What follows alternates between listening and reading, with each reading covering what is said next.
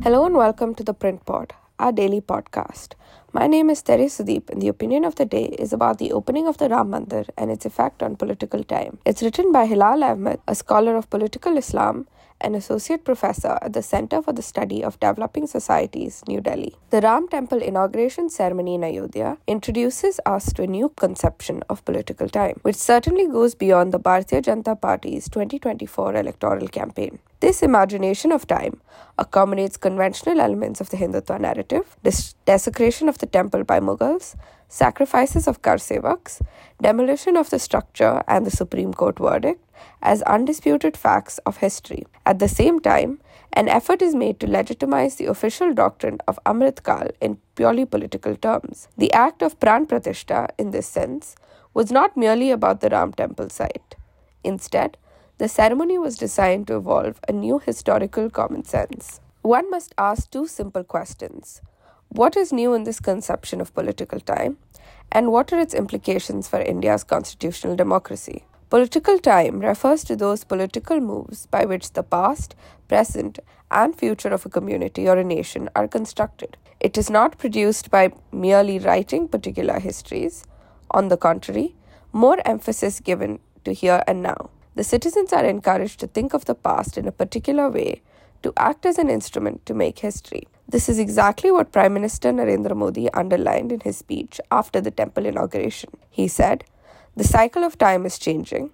It is a happy coincidence that our generation has been chosen as the architect of this critical path. We have to lay the foundation of India for the next thousand years.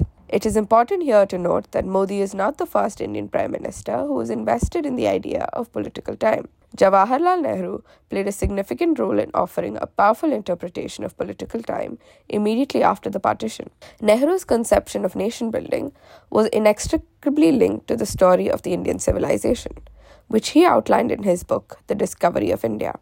In this schema, India's secular past becomes a source for inspiration to construct a future democratic nation. Nehru always defined the present as a crucial historical moment. The political class led by the Congress did not deviate from this Nehruvian imagination of political time. Even the Atal Bihari Vajpayee government broadly accepted this Nehruvian conception and did not deviate from it. Modi, however, is an exception in this regard. He, like Nehru, is deeply interested in producing an alternative imagination of political time. Modi's 2023 Independence Day speech is very relevant here because that's when he first introduced the idea of Amritkal. Modi did not identify 2014, the year he became Prime Minister, as the beginning of Amritkal. On the contrary, he defined the present moment, more precisely 2023, as the starting point for this blessed period. I am talking about the events of a thousand years ago for a reason. I am witnessing another opportunity before our country, a time when we have entered such an era. It is our good fortune that either we are living in youth or we have taken birth in the lap of Mother India in the first year of Amritkal, Modi had said. The Ram Temple ceremony is also linked to Amritkal in two ways.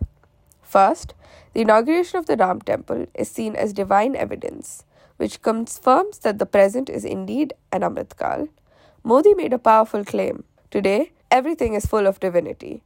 These are not normal times. These are indelible memory lines imprinted with everlasting ink on the cycle of time. Second, and perhaps the most important, is the story of the BJP led Ram Temple movement, which is also seen in relation to Amritkal. Even though the ceremony was given a deeply spiritual overtone, the Ram Temple was eventually envisaged as a political achievement.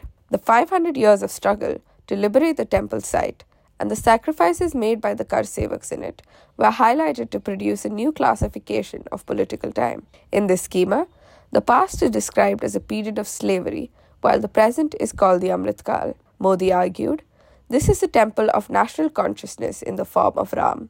Lord Ram is India's faith, foundation, idea, law, consciousness, thinking, prestige, and glory. This new conception of political time has two very long term implications for Indian democracy. First, it poses a serious challenge to the Nehruvian imagination of secular political time. It is true that the idea of Amritkal claims to offer a constructive agenda for political action.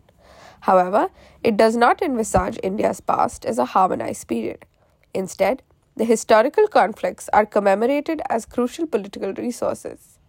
Second, the BJP establishment, and for that matter, Hindutva politics, employs the legal constitutional discourse in a very interesting manner to give a legitimate meaning to this conception of political time. Modi evoked the constitution to highlight the centrality of Ram in Indian context. Lord Ram is there in the first copy of the Constitution of India. Despite that, there was a legal battle over the existence of Lord Sri Ram for decades.